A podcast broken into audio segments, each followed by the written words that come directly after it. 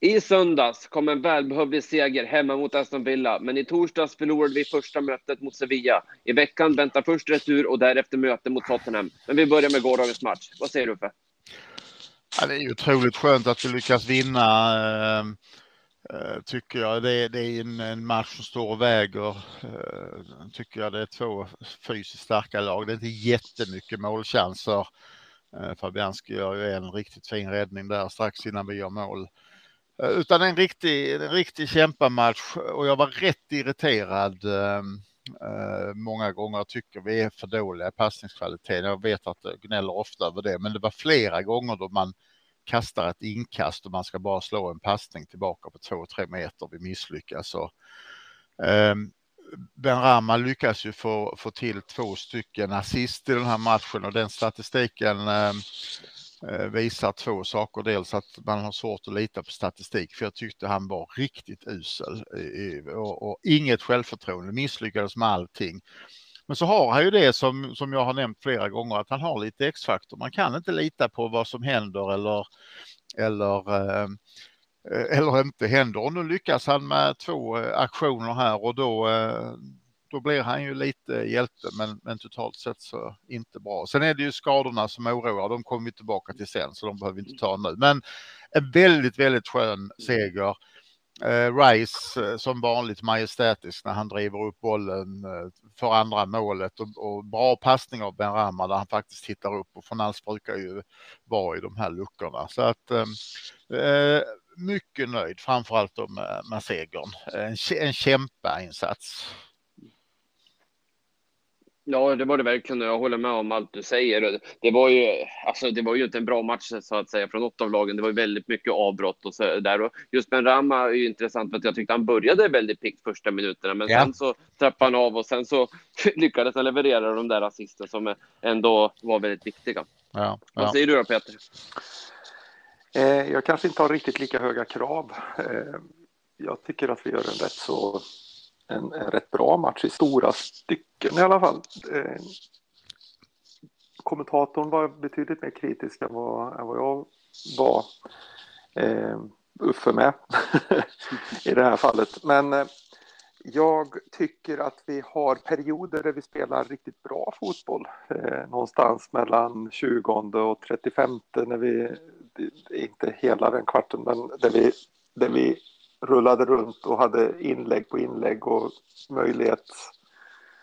Eh, jag tycker vi hade bra, framförallt det längre passningsspelet i många, i, i många stycken. Mycket eh, ja, bytte kant från, från ena, ena kanten till den andra och, och så där med, med crossbollar som jag tycker att vi har varit rätt så mycket sämre på tidigare under säsongen många gånger. Ja, jag tyckte att man kunde se positiva tecken.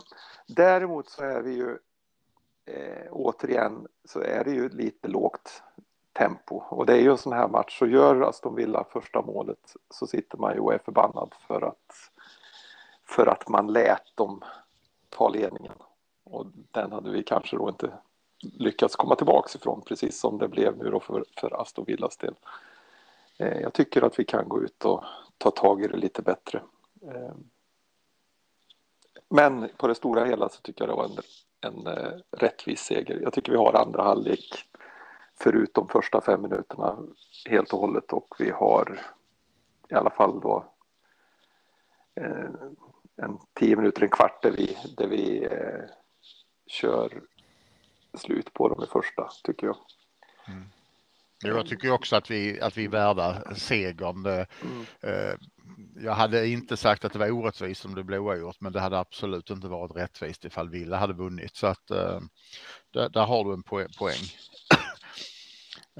Och jag, jag, känner nog själv också att jag är inne i en period där jag är lite överkritisk. Jag, jag har också börjat reta mig, som någon av våra lyssnare skrev här för någon fråga om för några veckor sedan, att vi är så jävla dåliga på att få iväg inkasten. Det tar ju en minut nästan varje gång vi får ett inkast från Johnson eller Cresswell för att vi ska försöka hitta någon och, och, och kasta till.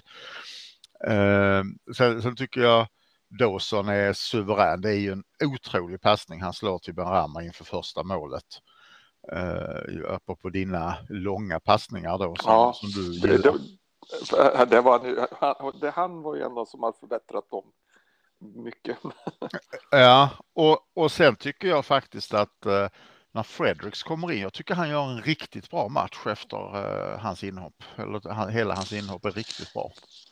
Jag tycker, ja, jag, jag eh, håller med om det och eh, jag tycker att eh, även, om, även om det finns mycket att hämta fortfarande, men jag vet att vi pratade för några veckor sedan om eh, och, och, att du nämnde eh, Johnsons inläggsspel och sådär. Jag tycker mm. att han har varit bättre på det efter, efter att vi pratade om det. Eh, det är fortfarande inte optimalt på något sätt, men eh, men han de är små faktiskt... stegen, han måste ta de små stegen för att ta de stora utvecklingskliven sen. Ja, men jag har alltid tyckt att han faktiskt slår bättre inlägg med vänsterfoten än vad han gör med högerfoten, trots att han är högerfotad. Jag vet inte om du kommer ihåg sista mm. matchen förra säsongen spelade han ju vänsterback ja. och var ju framme hela tiden och slog jättefina inlägg. Så att han, han är nog bättre, passar vänsterfoten bättre på något vis. Men han var ju bra. Det är också inget snack om det. Absolut, han gjorde det väldigt bra. Det, det kanske inte är så lätt att byta, byta kant så där mitt under matchen, men det gjorde han jättebra. Tvärtom blev vi faktiskt bättre när han gick in där istället för Cresswell. Mm. Ja, det, är, det är riktigt svårt. Jag har sett flera politiker som haft jätteproblem med. och några, några vindflöjlar som, som gör det hur bra som helst. Ja, precis. ja, precis. Ja, men annars, eh, jag tycker att ett problem som vi har det är att, det, att eh, vårt anfallsspel är för lättläst. Alltså att det, det, är väldigt mycket som handlar om att uh, komma på vänsterkanten och få inlägg från Cresswell och att uh, det till slut blir ganska lätt för motståndarna att uh, läsa det. Men det är ju det är väldigt tydligt att vi vill inte ha boll, vi vill inte dominera, vi vill inte trycka mer än i, i kortare perioder, utan vi är rätt så bekväma i att sitta, inte så långt bak som vi gjorde, eh, vem vi nu hade som manager, om det var Pellegrin eller vem vi hade, eller, eller Village. Men, men vi, vi, vi sitter gärna ner och så drar vi på våra kontringar. Eh, och, och, och, som, som de sa, eh, kommentatorn med, sa ju att han tyckte vi var väldigt stabila i det spelet. Ja, och det är vi. Ja, Och det, blir väl nästa, och det blir väl nästa steg att även klara av, av att uh, skapa chanser när vi tvingas till att föra spelet. Mm. Precis. Oh. Och så fick Jarmolenko bli matchhjälte. Fantastiskt fint. Eh, när han äntligen fick eh, komma in och spela forward. Ja, Precis. Nej, men det är ju. Det var Apropå ju lite... diskussionen för ett och ett halvt år sedan eller när det var ja. som, jag, mhm. som jag ville ha in honom där. Det tog ett tag. Eh, nej, men det var, det var fint. Det var fint och som, och som skrivet i stjärnorna att han mm. fick komma in och göra det här fantastiskt fina målet, snygga målet. Mm. Eh, jag, bra teknik. Jag fick lite, lite känslan när han kom in att det faktiskt var hans Eh, Eh, ja, som du säger, skrivet i stjärnorna. Sen, sen eh, tycker jag fortfarande det är lite roligt att han är den som är senast inbytt, men han ser ju tröttast ut sen när han ska jaga tillbaka efter eh, en kvart. Ja, ja det, är han. det var han säkert. Det var han säkert också. Ja. Eh, han, han eh, sa ju det i någon intervju efteråt, det, det, förklarar ju inte allting naturligtvis, men eh, pingislungan kommer säkert av att han inte hade tränat mer än två, tre pass den senaste månaden. Ja, ja absolut. Men eh, han är, ju, han är ju sällan den som känns piggast. och framförallt så ser han ju väldigt trött ut när han ska jobba hemåt. Ja, och då, då ser det ju ut som att han sliter med hela kroppen och armarna på ett sätt som ingen annan gör. Jaha. Mm. Men det, var, det var ett väldigt fint mål och eh, eh mål nummer två, det är ju ett skolboksmål det. Ja. Eh, och där, där gör han ju också ett fint jobb när han får med sig backen framåt och öppnar upp eh, ytan helt och hållet för Fornals. Ja. Mm. Eh, det, kunde vi göra lite fler sådana mål? Ja. Nu gjorde ju Villa ett som var ungefär likadant. Uh, med passningen snett inåt bakåt och, och, och avslut. Men det, det är ju väldigt, väldigt snygga mål det där. Ja, jo, visst, visst är det så. Sen, sen eh, Sen behöver vi ju sätta lite fler, fler målchanser ja. som vi har varit inne på. Det där Zuma gör ju en bra nick och en hyfsad räddning, men, men då så. Jag, jag förstår att bollen kommer väldigt snabbt och det är svårt att ställa om, men, men den där måste han ju sätta ärligt talat. Alltså. Han får lite för bråttom, han hoppar ju upp lite ja, för tidigt exakt, och, och, exakt. och, han, och nickar för, för tidigt helt enkelt. Ja, precis så är det. Skulle avvaktat eh, två tiondelar till så, mm. så går den inte att missa. Nej, precis. Mm, ja, det, ja det... Men, men eh, det är ju vårt stora, vårt, vårt stora problem på den senaste tiden ju, är, är, ju att vi behöver för många målchanser för att göra mål. Mm, precis, exakt. Mm, och det kostar ju väldigt mycket. Mm. Nu ett lag som Villa kan vi ju slå fast vi inte sätter alla chanser uppenbarligen. Men däremot eh, när vi inte får så många matcher som är som i matchen mot eh, Sevilla, så då svider det desto mer om vi inte sätter dem. Mm, precis, sen, och sen, sen gör vi det, det ju starkt där med, med Villa kommer ju med en jättefin form, tre raka segrar och 9-0 i målskillnad och mm. Mm. även om Martin Åslund i studion sa att Villa var inte i bra form. Martin Åslund var nog trött när han läste på inför den här matchen. Ja, jag tror det också faktiskt. Eh, innan jag läste på om matchen så tänkte jag också att Villa inte var i så bra form. Men jag har inte betalt för att, för att äh, ha den kunskapen i förväg. Och dessutom så visste jag det när matchen sen gick. Så jag hade kunnat sitta i hans ställe och sagt att Villa är i rätt så bra form just nu. De har 9-0 i målskillnad på tre mm. raka vinster. Precis. Mm. Det var inte svårt. Nej. Nej och hitta informationen även om man inte normalt sett följer Aston Villa. Mm, precis. Mm. Jag blir lite bakläxa för herr Åslund där. Men eh, nej, men, men det är som du säger, för det är ju skitstarkt att klara av att eh, vinna mot ett så formstarkt lag. Och det är väl det vi behöver göra också, att vinna de här matcherna. De låg väl nia här, så att eh, poängmässigt är vi fortfarande långt före, men, men det var ju ändå lite av ett styrkebesked att klara av att vinna en sån här match där du ändå behöver tre poäng. Ja, och sen eh, fortsatte ju Steven Gerard på, på den inslagna vägen som han faktiskt har kört i ett antal år och berömma West Ham eh, och West Hams eh, spelare. Han, han började ju med det redan efter fa kuppfinalen 2006. Va? Och, och sen även i sin bok om sin karriär så berömmer han ju West Hams fans under den finalen på, på som det bästa han någonsin upplevt och igår så tyckte han att West Ham spelade på ett sätt som han gärna skulle vilja att Villa klarade av. Och så skämtade han ju till det i intervjun när han fick frågan om om han skulle bli engelsk förbundskapten så småningom och, och säger att eh, om han blir det så hoppas han ju att Rice fortfarande är tillgänglig. Jag såg det också. Mm. Så att det, det, gör han bra. Man ska inte hålla på och gnälla på en massa saker utan man kan faktiskt, som jag brukar säga, sträcka fram handen och säga bra spelat. Ja, precis, precis. Ja, det, det är ju schysst att göra det och det är ju trevligt att och det, det är på något sätt också, kan faktiskt också vara att man är ärlig mot sig själv. Alltså mm. att inte bara vara negativ utan ibland så är det faktiskt att motståndarna är för bra för en. Mm, precis. Mm. Är det något mer vi har att säga om Villa-matchen? Nej, eh, jag tycker, ja, vi kommer ju på skadorna sen, men det kommer rätt mycket frågor om det, så vi kan väl avvakta med det tills, tills dess. Mm. För att det händer ju saker på torsdag och eh, det tar vi med, med det, det, är en fortsättning från vad som hände förra torsdagen. Så hur känner ni inför efter matchen som, vad är tankarna? Hur gick det? Ska jag börja där då kanske? Ja, kör du Petter. Så så är det klart att det finns massor med saker som man skulle kunna gjort bättre i den här matchen. Det finns egentligen två sätt att se på den här matchen. Det ena är ju att, att ehm, eh, vi, missade, vi missade massa chanser. Det finns eh, flera spelare som vi, som vi skulle kunna kräva mer av. Och eh, det, ja, det, så, så kan man se det och så, och så är det naturligtvis. Man kan också se det som att eh, vi spelar mot den här kuppens bästa lag de sista tio åren i alla fall. Eh, vi spelar borta eh, i Spanien. Vi har eh, vi, vi ligger under med 1-0 i halvtid. Det är ett rätt så bra utgångsläge. Eh, det ena behöver inte utesluta det andra. Man kan se, man kan se båda delarna.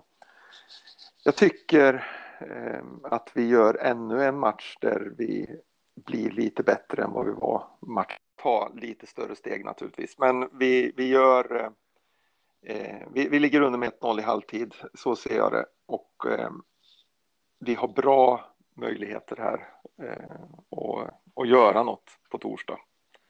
Eh, eller vi hade i alla fall fram till alla skador. men men eh, det finns, jag ser det inte som en omöjlighet att vända på det här i nu då andra halvlek. Mm. Eh, jag säger inte att jag är hundra på att jag har rätt, men jag har för mig att det var 0-0 i halvtid. Ja, men jag menar att det här är första halvan av matchen. Jaha, du menar alltså, så. Vi har, ja, vi, har en, vi har en match, alltså vi har, vi har, ju, vi har ju Jag förstår, det är två matcher. Ja, ja, ja okej. Okay. Ja, jag menar okay. att vi, vi, vi, nu har, ja, otydligt av mig.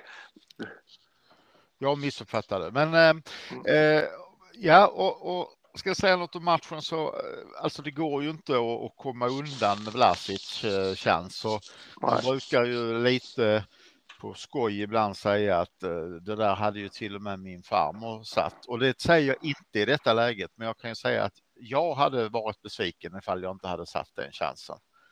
Uh, så, så tydligt tycker jag att den är och sen så att Antonio missar bollen helt och hållet. Det är ju också Eh, på returen sen där. Det är inte heller bra. Men, men eh, vi, vi gör som du är inne på. Vi gör en bra match.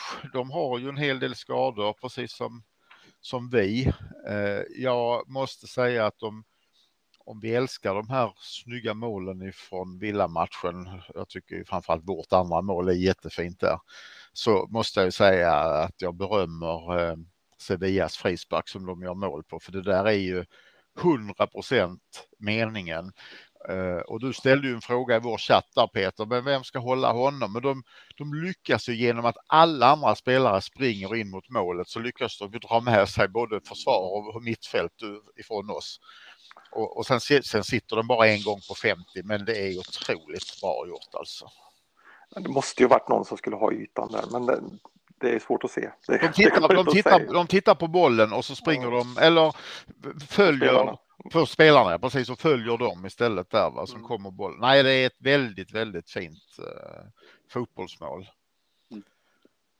Ja, det, det, är det, det är det. Och det, det är synd att inte vi sätter att inte vi sätter den här, framförallt den chansen som eh, dubbel, dubbelchansen där, ja. eh, som du pratar om. Mm. För det är klart, 1-1 hade gjort ett ännu bättre utgångsläge. Ja, och hade vi gjort 1-0 där så hade vi kanske mm. lyckats ännu bättre och fått ännu mer utrymme för kontringar mm. egentligen. Mm. Så att i slutet är det ju nästan vi, vi pressar på Sevilla, ska försöka spela vårt spel och kommer ju i någon halvchans mm. eh, där.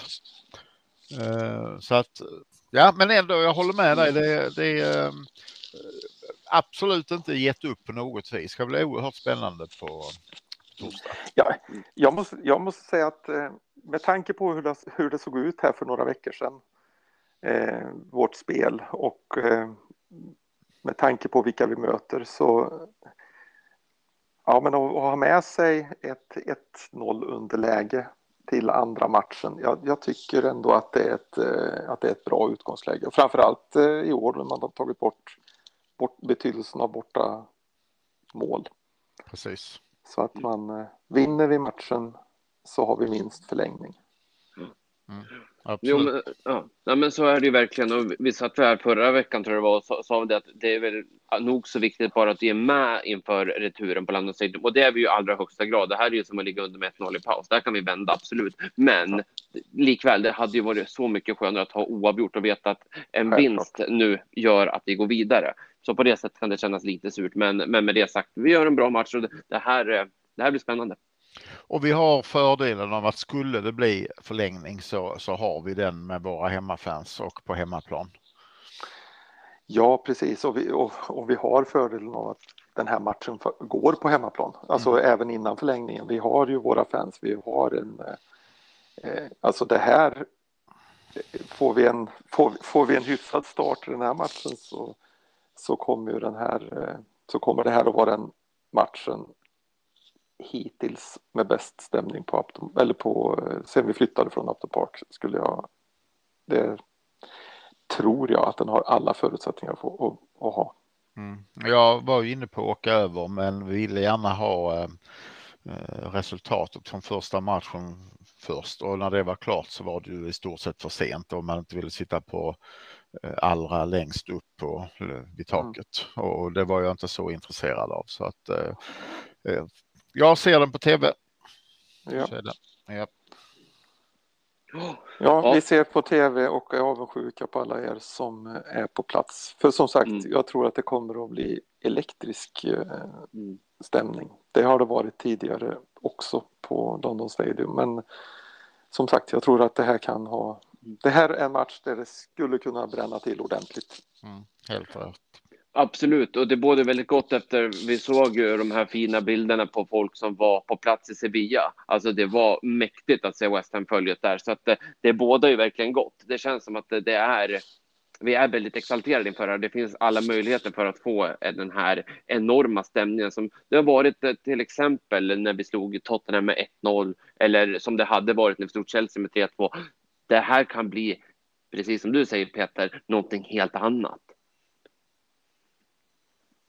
Ja, det ska ja, bli precis. väldigt spännande. Vad, vad, vad, tyckte ni om eh, den gode En Nesseri då, som eh, spelade i Sevilla som vi har jagat under ett antal fönster? ja, vad tyckte du om honom eh, Jesper? Jag tyckte inte att han stack ut. Nej, de bytte ut honom i slutet, eller hur? jag kände väl inte kanske att, eh, oj, jag fattar jag fattar. Ja, men det, är, det är spännande. För jag tyckte han var rätt bra faktiskt. Han hade ett par farliga nickar och, och höll sig framme och, och kom in i, precis i slutet där också i någon, någon hyfsad skottläge. Så att, men, men, men räcker det för 30 miljoner pund? Alltså, jag, menar, ja, jag, jag, jag, jag, jag tyckte inte att han imponerade så mycket som hans prislapp skulle ha varit. Nej, jag tycker nog att jag snarare blev mer sugen på honom än mindre okay. efter den här matchen. Så att, ja. eh, mm -hmm. vi hoppas ju att han är lika dålig igen då tydligen på torsdag. ja, men i alla fall att han inte gör mål. Ja. Att, att han är ganska, kan man säga, att han fortsätter att eh, inte sätta nickarna så där helt perfekt. Men att, eh, mm. Men visst, ja, det finns ju fotbollsspelare där, det, det gör det. Jag, eh, jag tyckte att det var inte det är för litet, ett för litet sample naturligtvis, men eh, jag mm. var inte superimponerad. Nej, vi får se. Jag, jag la inte så mycket märke till den heller. Mm. Men nu bara för att jag säger det så gör han väl, gör han väl mål på torsdag. ja, det är så.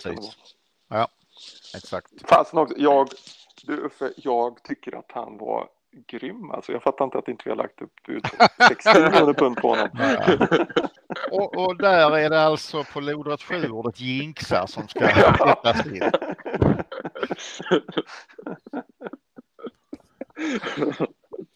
Mm. Ja, det blir kul i alla fall. Ja. Ja, det ska bli spännande. Mycket. Att följa upplösningen på den här fyra halvlekar långa matchen. ja, precis. Och sen förhoppningsvis är vi med i lottningen på fredag när man då lottar både kvartsfinaler och semifinaler. Åh, oh, vilken dröm. Mm, precis. Fan, om vi är med där då blir det trevligt. Ja, minst sagt. Ja, mm, jag gäller att vi är det också. Det, det är ju, ja, ja, ja det, det, det blir spännande. Japp.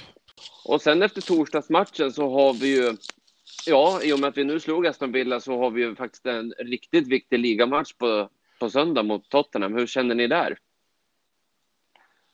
Så viktigt. Oj, oj. Eh, det här är ju en av matcherna jag alltid ser fram emot mest av allt på hela säsongen. Och det är ingen match som jag som jag, jag orkar inte få stryk. ja, jag tror att det blir eh, tufft. Eh, Tottenham är ju i och för sig inne i något eh, stim här där de vinner varannan och förlorar varannan. Och jag vet inte om de har någon match i veckan, men annars så är det ju vi som, som är nästa match som ska vinna. Nej, jag tror det blir väldigt tufft. Kane har ju kommit igång och, och Son och Kulusevski är ju bra på kanterna. Och äh, nej, det blir tufft, men hade vi kunnat klara ett oavgjort där så hade det ju varit oerhört viktigt för nu är det som den gode Frank Lampard ju tydligen hade sagt i intervju här i helgen att hängmatcher är bara bra om man vinner dem. Han har helt rätt mm. eh, och eh, Tottenham spelar på onsdag. Då gör de, då vinner de den och så förlorar de då mot West Ham alltså. Ja, borta mot Brighton. Och ja, så, just det. Mm. Mm. Så att det, nej, det kan bli. Eh... Det är klart att det blir tufft, men, eh, men eh, det är ju. Det är ju ett lag som vi. Eh, ja, det är en match vi behöver vinna mot ett lag som vi slåss om de sista Europaplatserna med. Ja, visst, visst är det så. Och vi ska ju inte glömma bort de där Wolves heller som efter sin svacka nu vann igen och kommer rusande bakifrån. Men, men fint att Tottenham förlorade och vi tog tre poäng för nu är de bara en hängmatch kvar på oss om vi uttrycker det så. Ja, precis. De, ja.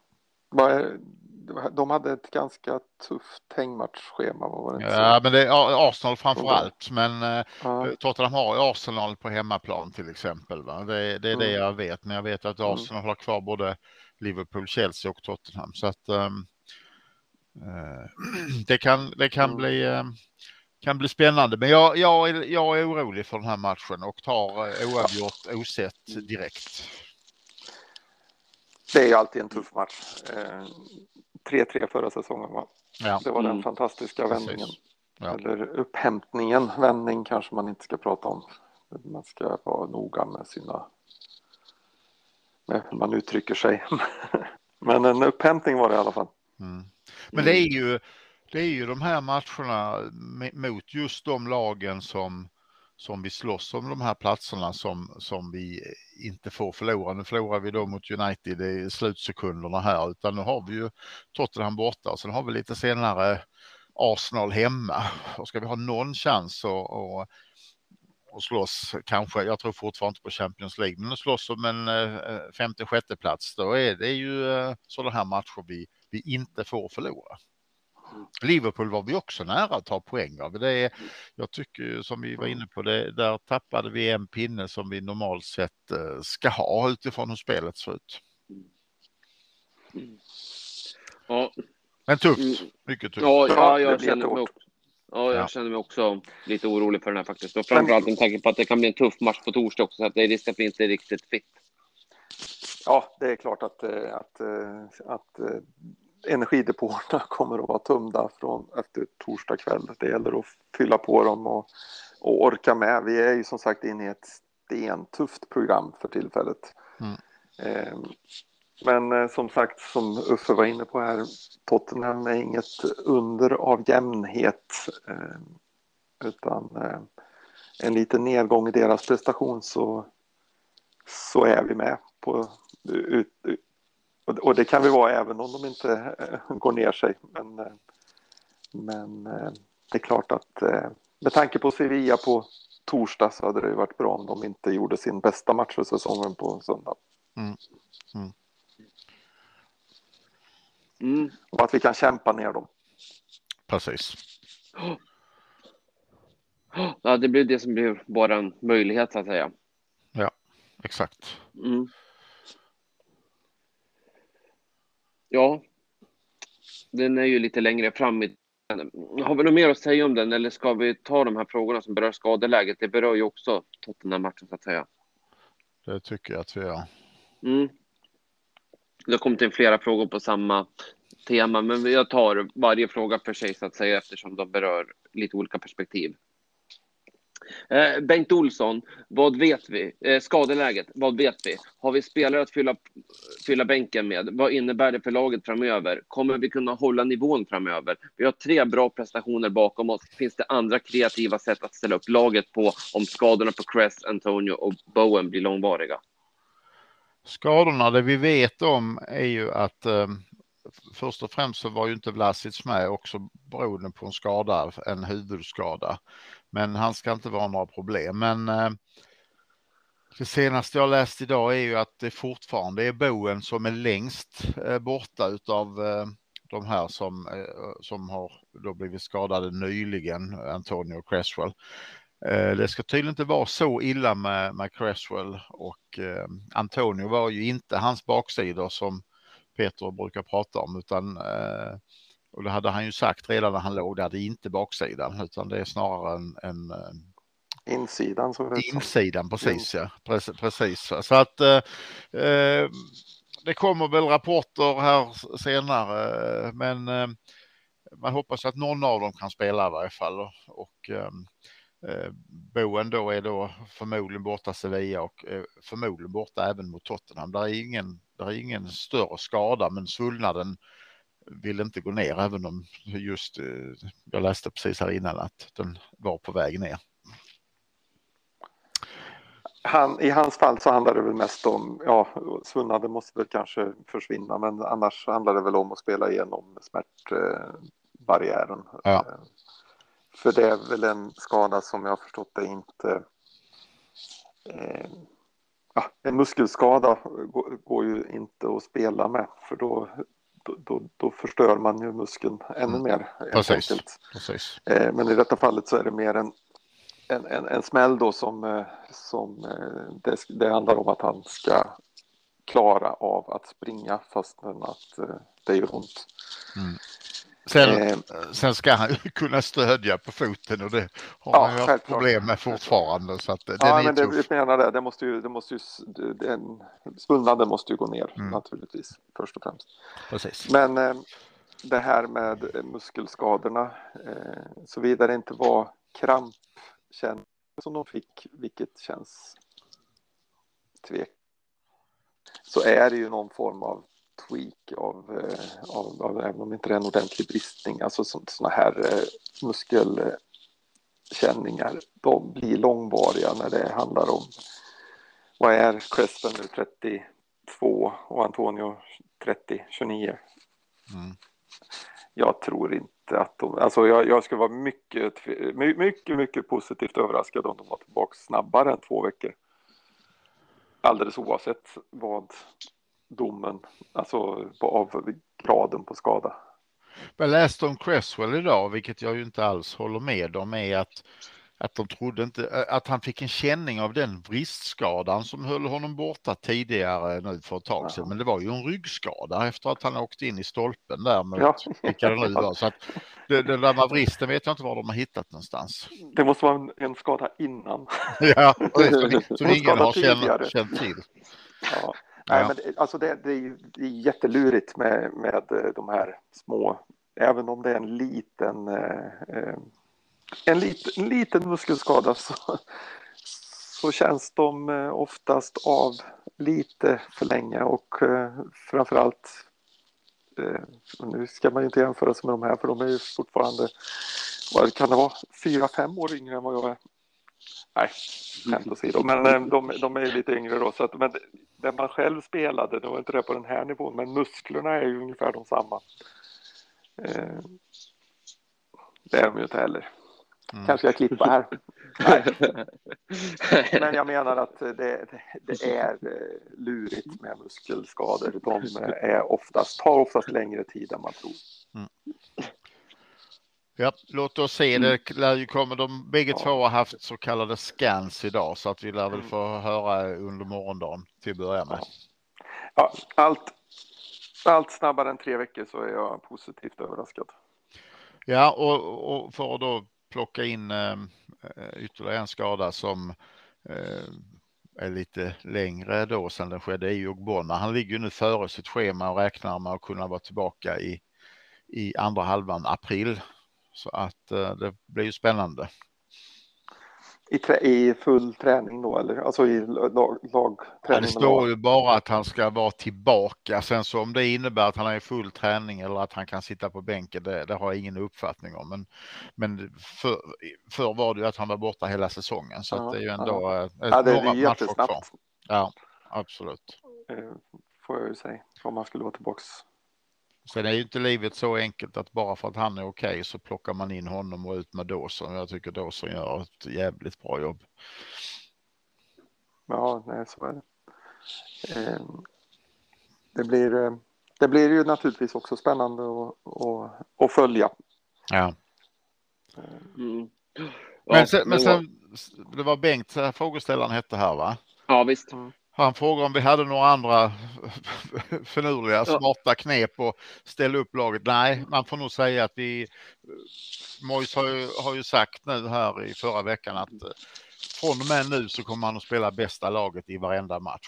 Uh, och um, då har vi de spelarna vi har att sätta in och jag tror inte han har några smarta idéer på att spela annorlunda på något vis. Det är möjligtvis en fembackslinje han kan pyssla med. Ja, precis, det, det är ju 4-2-3-1 eller så är det 5-4-1.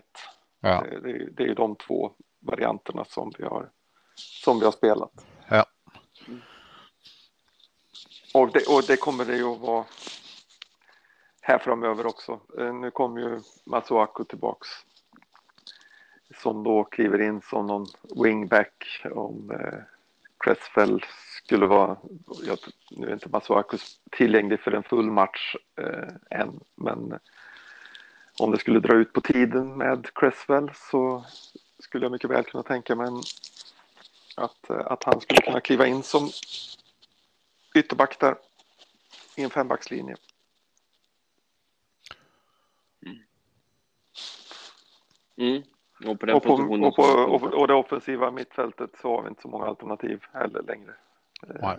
Och i, for, i forwardslinjen så hade vi ännu färre nu plötsligt. Precis. Mm. Jo, men apropå backlinjen så var det väl lite klurigt av Moist att köra Fornals på vänster ytterbackspositionen. Ja. ja, det var det häromsistens. Ja. Mm. Jag kommer inte ihåg vilken match det var, men, men Fornals gjorde det ändå bra. Men... Mm. Ja, det var vi... Aston, eller vad säger jag, för det var väl mot eh, Wolves eller? Ja, det var det kanske. Ja, det var inte så länge sedan i alla fall. Nej, precis. Strax före Liverpool-matchen. Mm. Ja, eh, ska vi låta frågan vara besvarad eller, eller har vi något att tillägga? Nej. Mm, nej. Eh, Alexander Ågren nu när spelare börjar gå sönder under ett tajt matchschema visade West Ham en otrolig lagande i helgen. Tror ni att West Ham kan rotera spelare framgångsrikt och fortfarande vinna matcher? Förutsatt att inhoppande spelare är taggade till tårna. Vi har inget nej. att rotera med så att nej, jag, jag, jag, tror inte på det. Han kommer vi kan ta ut laget åt Mois från och med nu eh, till slutet av säsongen beroende på vilka som är skadade de, de, de, positioner vi har där vi har lite bredd är ju målvaktspositionen, eh, högerbacken. Eh, ja, och där var vi klara med det. Mm, precis. Och då ändå Sofall skadad också. Mm, och, men vi har fortfarande bredd. Ja, ja, absolut. Exakt. Ja, nej, det, alltså, nej, det första reserv som, eh, som offensiv mittfältare är väl, är väl Vlasic.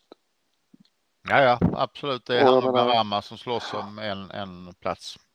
Ja, och det är ju inte eh, än så länge inte har, har ju inte varit eh, några sprudlande energi eh, eller poäng eh, poängvirtuos eh, eller sådär från vi har inte, vi har inte, vi har inte sett så mycket från eh, Vlasic än. Så nej. att han är ju inte... Nej, jag skulle säga att vi har inte... Vi har inga möjligheter att rotera. Vi nej. får köra in i kaklet med det vi har. Och sen behöver truppen breddas till nästa år. Minst sagt, ja. Mm. Både med spets och bredd. Ja, mm. ja precis. Ja. Och det, lär vi komma till i andra avsnitt.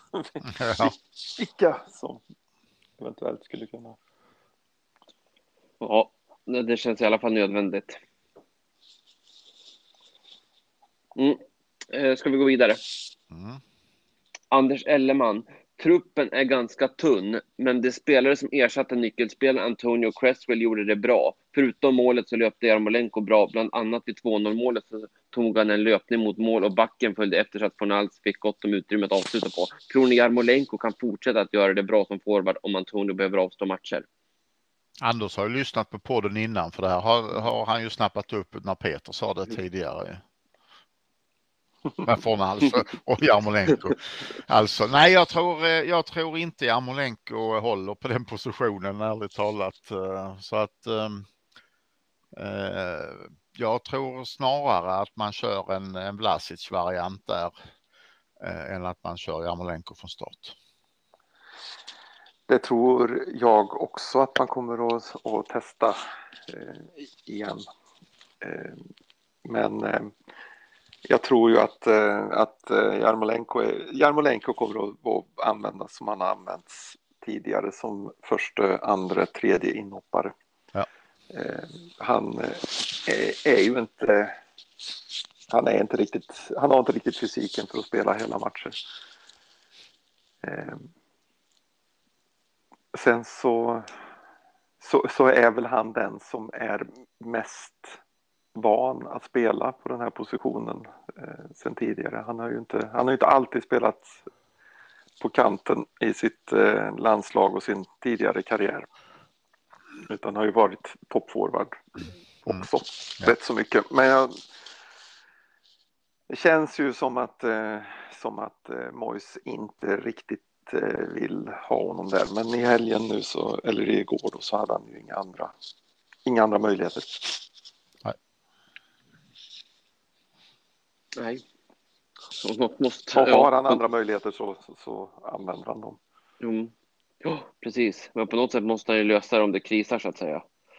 Absolut, absolut. Och då, får, då, då blir det ju han som spelar. Det är ju, jag, det är ju, jag tror ju att det är, är eh, helt osannolikt att eh, till exempel Perkins skulle få ett eh, jobb från start igen. Nej, helt Den här säsongen. Ja, helt rätt. Och då kommer ju Jarmo Lenko in i så fall. Vi får väl göra som, som vi gjorde på eh, 90-talet där eh, när vi hade lite kris också och fick sätta in eh, reservmålvakten Les Sealy som forward borta mot Arsenal. Så vi får kanske se eh, David Martin eller Ariola springa omkring på topp. Ariola har ju i alla fall fysiken. Ja. Jag kan tänka mig att han skulle kunna torna upp och nicka in en och annan. Nu, nu är, det är, det säkert någon som eh, eh, kanske är lite nyare West Ham-fan som eh, tror att jag skojar här, men det var faktiskt så att vi satte in Les Siglis som forward i en, i en match. Inte från start utan inhopp. Nej, och vi har ju haft eh, Ian Pierce fick väl spela. Oh ja, oh ja, oh ja. Så... Mittback, högerback. Kamote skadad och mm. kan ju skadad så eh, fick han hoppa in där eh, och gjorde det hyfsat bra faktiskt. Mm. Defoe var utlånad va? Ja, det kan ha varit då också. Eller om han satt och tjurade för att han av någon anledning. Ja, precis, det vet man inte. Nej, precis. Det var, nej, det var det året vi ramlade ur som Piers var där.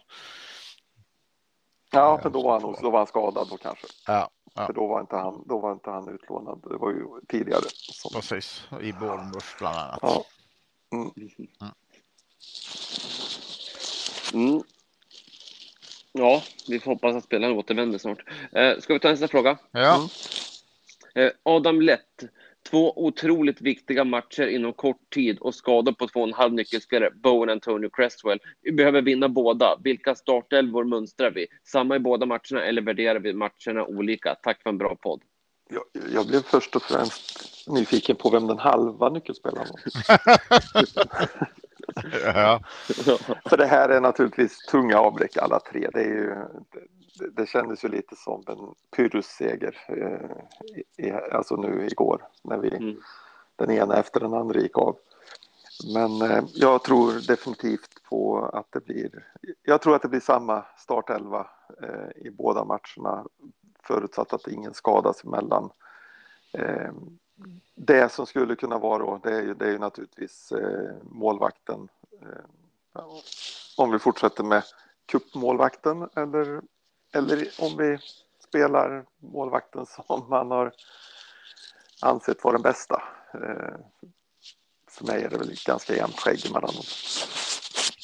Ja, jag tror ju som jag sa sist också, jag tror vi kör Ariola på i kuppen. Ehm, och jag, jag, tror eh, Adam, eh, som, som jag har sagt tidigare, en gammal kär kollega till mig eh, som vi upptäckte att vi bägge två var West Ham-fans. Sen håller han ju på Djurgården i hockey och svensk fotboll. Men Eh, jag tror det där halva spelarna är att jag tror han menar att vi inte riktigt vet vilka är tillgängliga och inte tillgängliga av de här och därmed så blev det kanske två och tre som är borta och så. I know. Ah, okay. Jag tror jag det är så han har tänkt. Mm. Ja. Mm. Ja, Adam avslutar också med att skriva, hade vi fått in två till tre spelare, startspelare i januari, hade jag med tillförsikt sett fram emot både Sevilla och Spurs. Nu är det bara jobbigt. Adam kallades ju för eh, Sherlock när vi jobbade tillsammans. Så att eh, det, det, visar han här. Han slår till också här med en bra kommentar. Mm. Han har helt rätt. Ja, absolut. ja. Mm, det var 100 procent. Mm. Ja, då har vi kommit fram till sista frågan. Gabriel Montgomery, tror ni situationen i Chelsea kan medföra att vi orkar behålla Rice ett tag till? Jag tänker att Man U kommer göra ett försök, men frågan är om man vill dit. Övriga klubbar tror jag inte har intresse, ekonomiska förutsättningar. City är jag ju rädd för ifall de får intresse och eh, för de har ekonomi. Eh, Newcastle eh, beroende på vad de kan lova. Eh, jag, jag, tror också Rice är tveksam till United, men eh, jag tror också att han samtidigt inser att om man tittar den närmaste tioårsperioden så har de fortfarande United större chanser att vinna titlar än vad förmodligen West Ham har. Men Chelsea eh, är ju förmodligen borträknade och det är ju, typ var för mig den troligaste framtida klubben. Så att visst har det förbättrat våra chanser om det ligger något i och om, om, om det ligger något i att eh, det som sägs att han vill vara kvar i London så är det klart att det här eh, med Abramovic uttåg eller avstängning eller, eller sådär tving, tvångsförsäljning eh, det är ju inte till vår nackdel. Däremot så kan det ju vara så att den nästa som kommer in vill göra något, vill göra något stort. Eh, och då finns det ju en, eh, en spelare, inte allt för långt bort, som spelar på en plats de gärna hade velat ha in honom på. Eh, så det är klart att, att, eh, att det skulle kunna vara negativt för oss då. Men eh, samtidigt så är det ju så, det, den nästa som kommer in i Chelsea kommer ju inte, ja, kanske man inte ska säga, man vet ju inte vilka det är, men kommer ju sannolikt inte att ha Abramovics plånbok. Nej, det är inte pumpa in så mycket pengar som han har gjort Nej. konstant år efter år i varje fall. Så att jo, Precis. jag skulle säga att, att chanserna att behålla Rice har ökat något. Eh. Men eh, är det någon som har eh, ha koll på eh, om, det, om det finns någon risk för, eh, för eh, att något ska drabba vår nya ägare Kretinski. Han hade ju tydligen intressen i några han, han, äger ju en gasledning. Ja. Precis, han äger en gas, han äger ett företag som mm. äger en mm. gasledning som tydligen gick från Ryssland in i Mellaneuropa och då väl Tjeckien, Ungern, någonting liknande. Mm. Så att där finns nog också en, en viss risk att, att kanske inte att pengar blir frysta på det viset, men att man inte kan, att han inte kan göra business på det. Alla försöker ju avsluta så fort de kan just nu med Ryssland vad det gäller gas, olja och så vidare. Så att det kan ju bli ett, ett lite stopp i hans inkommande pengaflöde. Mm. Ja, och det kan ju bli problematiskt naturligtvis. Ja. Beroende på, kanske inte till sommaren för han är inte, eh, än så länge så, så ska han väl inte göra färdigt sitt, sitt köp, den delen av köpet som ska göras är väl redan gjord fram tills nästa sommar. Va? Precis. Sen, sen är det ju fortfarande så här att de pengarna som han har tänkt använda för att köpa West Ham eller, eller lägga in eh, för spelare, eh, de sitter ju inte i det här gasbolaget, de sitter ju någon annanstans naturligtvis. Men, men det kan ju ändra balansen i hans framtida planering av hans ekonomi. Det kan det göra och det kan ju vara, det, vi vet ju inte hur framtida eh, hur framtida hur man slår mot eh, de som, eh, som jobbar mot Ryssland. Om det bara är ryssar som kommer att vara eh, eller om det kommer att vara de som har intressen i Ryssland också. Det låter väl tveksamt, eller mer tveksamt i och för sig, för det blir ja, de så jäkla att... stora ja, konsekvenser då. De, mm, de kommer inte att frysa tillgångarna, men, men det är fortfarande att det kommer att störa ekonomin naturligtvis. Så är det. Mm. apropå Chelsea där måste jag bara säga. Jag, jag, läste en av de dummaste artiklar jag har läst för, för eh, någon dag sedan. Där man då diskuterade Chelseas situation just nu, att det finns en risk att de får poängavdrag. Och då pratade man om Eh, nio poängs poängavdrag och då byggde hela den här artikeln eh, på att det skulle vara jättedåligt för West Ham om de fick nio poäng, eh, poängavdrag för då skulle de hamna i ungefär samma läge som vi och United och Tottenham och slåss om en Champions League-plats. Och då är det ytterligare ett lag som ska in och slåss om den. Och, och, och då tänkte jag det, men det, det, är väl bättre att fem lag slåss om två platser än att fyra lag slåss om en plats. Så det var, ja, det var så oerhört dumt tyckte jag. Någon som inte tänkte hela, hela vägen, vägen ut. Nej, precis. Exakt. Va? Exakt. Ja, det blir fel ibland. Vad var det för artikel? Jag vet, jag kommer inte ihåg vad det var, men det var en, eh, det var en eh, West Ham-relaterad sida som... Eh, ja. ja. Ja. Ja, ja, det blir fel ibland. Mm, precis. Mm. Men då har vi besvarat frågorna. Har, har vi något att tillägga? Jag har två saker jag vill säga idag. Jag gillar ju statistik som de vet som känner mig. Och nu, jag lyssnar väldigt mycket på, på utländska fotbollspoddar eller Premier League-poddar också. Och, eh, där hade jag då hört lite för många gånger att eh, problematiken med, med Peters älskade VAR då är ju att storklubbarna är de som drar fördel av det och besluten går mest till, till deras fördel. Och då eh, letar jag faktiskt upp statistik på det som var innan denna helgen, så den kan ju ha, ha ändrats naturligtvis, även om vi klarar oss undan eh, VAR. Ehm, där, man, där man då räknade att, att om beslutet gick med en klubb så fick man då en positiv, alltså det blev ingen utvisning eller det blev ingen straff eller det blev eh, mål. Och så, så räknar man även de som blivit då negativa, att eh, det blev mål mot den, man fick en spelare utvisad eller det blev straff.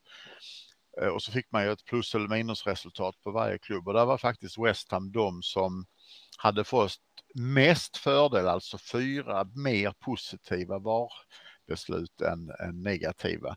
Sen får man säga att efter dem så följde storklubbarna eh, i hög grad. Så att eh, inte alls att peka på att, att jag vill ha VAR eller att VAR är rätt. Men det blir rätt intressant att, att se den här statistiken som en diskussionssynvinkel. Mm. Ja, verkligen, verkligen mm. intressant. För att jag brukar alltid tänka att VAR-besluten går emot oss, men det kan ju, kan ju vara ett tecken på att jag är väldigt enögd när jag tittar.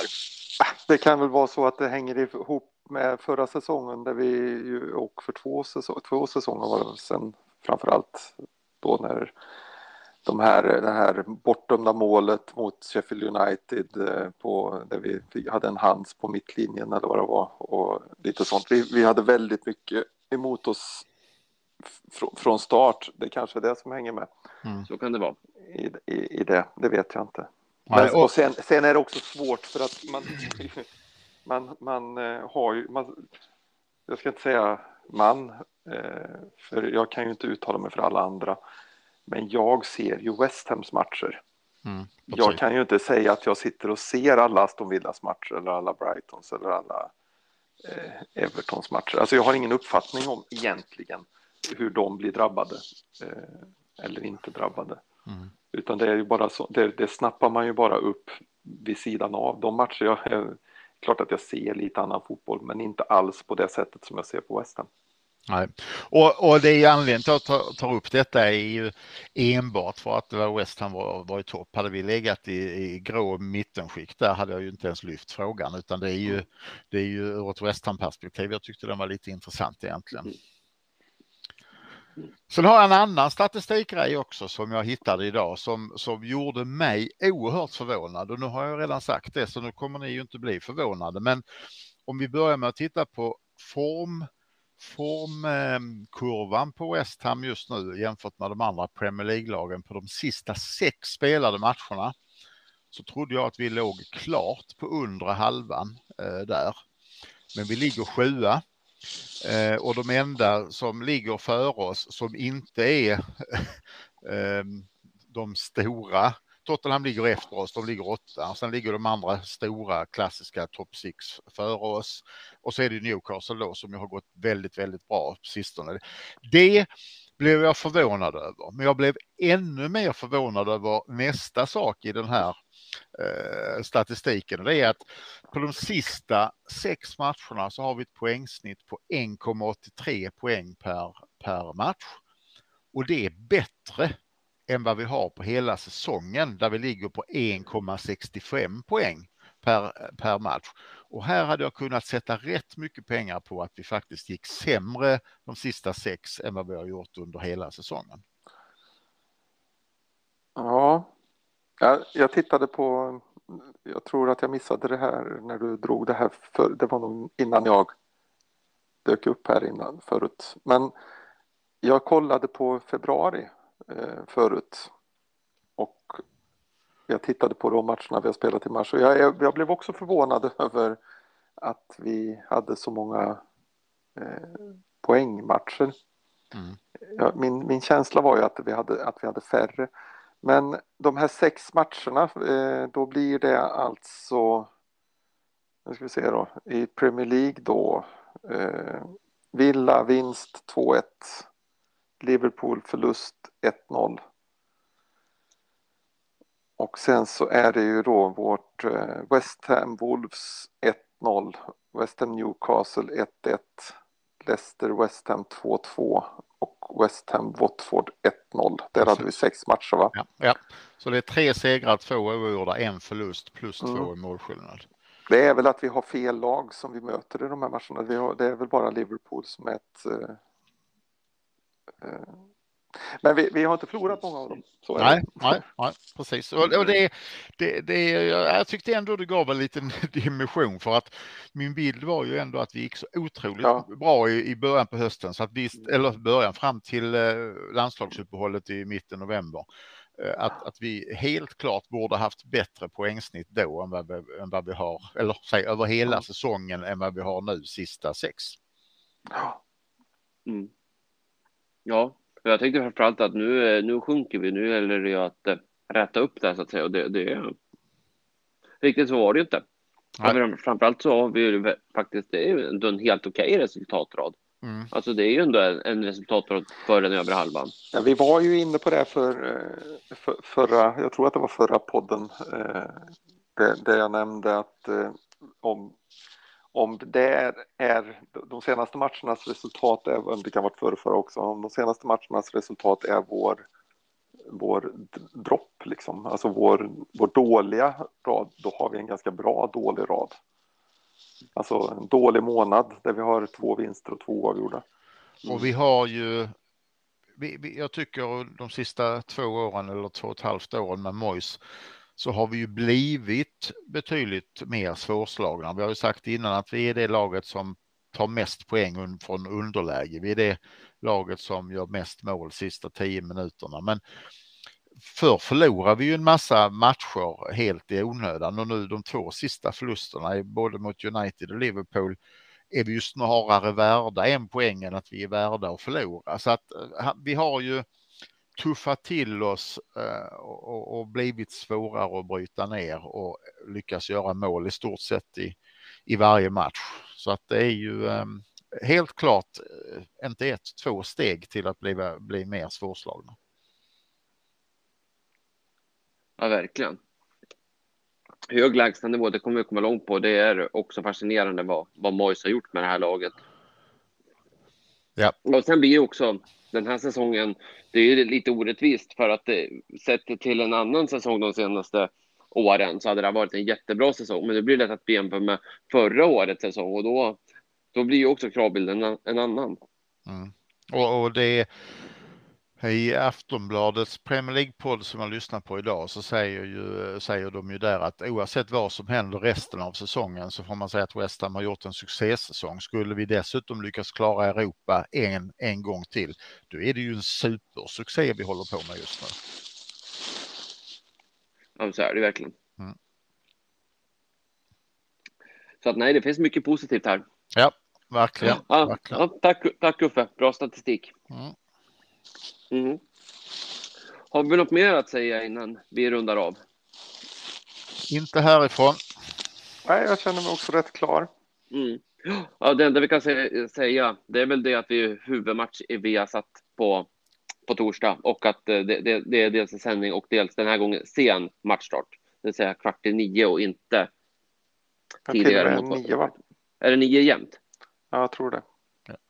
Ja, det 20.00 engelsk. Just det, just det. 20.00 engelsk i torsdag. Jo, men i alla fall så att det inte så att det inte är någon som kommer och tror att det är tidig avspark igen.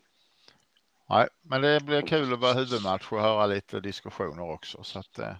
Verkligen. Ja, det kan bli en lång kväll. Ja, verkligen. Ja. Ja, men då gör vi väl så att vi riktar fokus på den helt enkelt och så ser vi till att det här blir en succésäsong. Mm, precis. Ja.